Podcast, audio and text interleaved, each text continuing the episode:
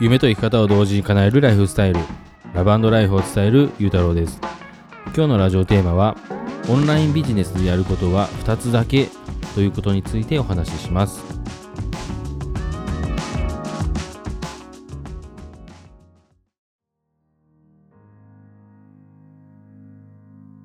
こんばんは、ゆうたろうです、えー、今日はですね、オンラインビジネスでやることは2つだけというテーマについてお話ししたいと思います。えーまあ、オンラインビジネスって聞くと、まあ、ネットビジネスとかね、聞くと、結構こうなんか、まあ、僕もそうだったんですけども、うん、こうやることがなんか多いかったりとか、こういろんなジャンルがありすぎて、えー、なんかよくわかんないみたいな感じになってたんですよね。うん例えばオンラインビジネス、じゃあオンラインでビジネスをしましょうってなった時に、えー、多分ね、こう、まあ、その人がじゃサラリーマンだとして副業をしたいと思った時に、何するかというと、多分こう、ネット上で、あの、サラリーマン副業って調べたりとか、あのしたことがある人もね、いっぱいいると思うんですけども、まあ、僕もね、もちろんしてました。でそうすると、こう、サラリーマンにね、こう、なんか人気な副業ランキングとか、えー、まあ、いろんなね、こうブログとかが出てくると思うんですよ。で、そういうの見ると、えー、まあ、例えばアフィリエイトとか、まあ、ブログがいいですよとか、えー、アドセンスがいいですよとか、うん、あとはなんだろうな、えー、まあ、YouTube がいいですよ、Twitter がいいですよ、LINE で、LINE がいいですよ、メルマガがいいですよ、とか、うん、なんだろうな、まあ、コンテンツビジネスがいいですよ、あのポイントサイドで稼ぎましょうねとか、まあ、いろいろあるんですよね。うん、で、で、それ、なんていうかな。で、じゃあ次は、じゃあもっとこう調べたときには、あの、まずインターネットでは、こうまずはこう集客をしましょうみたいな。で、集客してから教育をしましょう。教育してからセールスしましょう。みたいな、うん、そういったプロセスというか流れがあったりと、あるというのを気づいたりとか、で、次はそのね、コピーライティングを学んだりとかしたら、えー、まあ、コピーライティングとは、こう、読者は読まない、見ない、読まない、信じない、行動しないみたいな3つの掟があるので、それを超えるような、あのー、コピーを書いて、あのー、最終的に商品買ってもらいましょうね、みたいな、なんかこういう、まあ、いろんなことを調べれば調べるほど、なんかよく逆に分かんなくなってくるみたいな現象って、えー、なんかあるんじゃないかなと思うんです。まあ、僕自身がね、なんかそういう、そんな感じで、こう勉強すれば勉強するほど、調べれば調べるほど、なんかわけわかんなくなってくるみたいな、結局何からすればいいのみたいな、オンラインビジネスなんか難しいなみたいな、で、やることが多いし、みたいな、こう、感覚になってたんですよね、僕は。うん。だから、まあ、ちょっともしこう聞いてる人がちょっと近いような感じがあれば、あの少しだけでもね参考になればなと思って今日はちょっとシンプルに話をしたいなと思います。でオンラインビジネスでやることは2つだけということなんですけどもでちょっとねざっ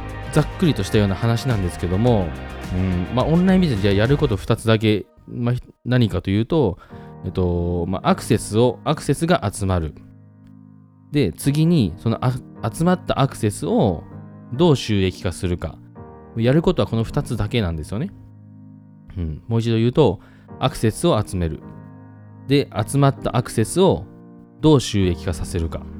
この2つだけですね。うん、だからまずはこう認知、認知した、認知されたりとか、集客とかして、うんまあ、認知して、こう自分を知ってもらって、まあ、情報発信をして、まずは認知してもらって、まあ、それがね、集客にもつながって、えー、で、そこで、こうなんかね、こう価値ある情報をこう発信することによったりとか、うん、自分のね、こう内面的なこう、まあ、自分という人を見てもらう部分を話したりとか、うん、そういったことをして、こうなんかね、こう価値があるなと思ってもらえたときに、相手に、えー、信頼を得て、うん、その信頼によって次の段階に、ね、進むというような感じだと思うんですけども、とにかくでも、その認知、認知から始まるので、一番初めは、こう情報発信のことですよね、認知っていうのは。まずは自分を知ってもらうことが、から始まるので、とりあえず認知して、まず集客することが、あの、最初にやることだと思います。でとにかくアクセスを集める。オンライン上で。で、その方法として、こうブログでやったりとか、え、こういったラジオでやったりとか、うん、ツイッターでやったりとか、ー、ブログでやったりとか、まあ、いろいろやり方はあるんですけども、とにかくアクセスを集めるということをまず頭に入れる。うん、その後に、じゃあどの方法でやるかっていうのは、あの自分に合った方法とか、まあそのね、最初の何を売るかによる、な何だ誰に何を売るかによってもその辺は変わったりとかすると思うので、うん、とにかくでもそのでそういろんなものを見れば見るほどわわけわかんなくなるので、とにかくアクセスを集める、最初は。で、集まったアクセス、次は集まったアクセスを、え、どう収益化させるか。で、ここを考えたらいいと思うんですよね。うん、で、まあ、集まったアクセスをどう収益化させるかっていうところは、まあ、要はこう販売の部分につながると思うんですけども、で、さっきのこうね、えー、その販売する前に、やっぱこう信頼してもらわないといけないので、えー、まあそうね、そういう教育って言ったりとかもするんですけども、えーまあ、僕はあんま教育っていう言葉がちょっとそんなになんかこう、うん、なんかその好きではないんですけども、まあ、とにかくね、こう、まあ、信頼を得る、得てもらわないと、あの商品っていうのは最終的に買ってもらえないのでその、自分というものを知ってもらって、お客さんに信頼してもらうっていうものを、あのそういうプロセスをあの販売の前に入れなきゃいけないと思うんですよね。うん、で、それは集まったアクセスをどう収益化させるかの部分に入ることですね。で、えー、まあ、そのアクセスを集める、集まったアクセスをどう収益化させるか、この2つだけやればいいんですけども、えー、それをじゃあもうちょっとこう細分化さ細分化というかもうちょっとだけ詳しく言うと要はこう集客っていうのと販売っていうのに、まあ、大きく分けていいかなと僕は思うんですけども。でその集客と販売っていうのをこう完全にこうなんだろうなこうボックスで集客のボックスがあって販売のボックスがあるみたいな感じでこう別別々のものにこう分けるっていうような認識をしていた方がいいかなと思います。っていうのも、あのその集客と販売をこうごっちゃにしたとしたときに、えっ、ー、とね、それこそなんかこう、前のちょっとラジオで話したかもしれないですけども、そう集客、集客のところはもう集客だけに徹する。そこでなんかこう利益を出そうとしないっていう風にやっぱ覚えなきゃいけなくて、うん。で、それを分かっていないと、集客のところでもう、集ま目の前に人が来た瞬間になんかこう販売したりしようとしたりする人が結構いるので